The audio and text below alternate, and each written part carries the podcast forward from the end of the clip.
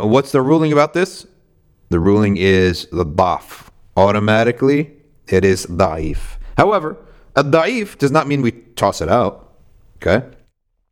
Da'if can be multiple and they could strengthen one another so that each individual hadith is da'if, but the collectivity of the meaning is hasan. So there is a difference between narrations and meanings. All right? You can have many narrations, each single narration is hasan, okay, which is good. Not not totally good, but not perfect like sahih, but 100% reliable, but hasan, good. Reliable, but not great. Okay? Uh, but there's so many of them that the meaning becomes sahih. This happens. Okay?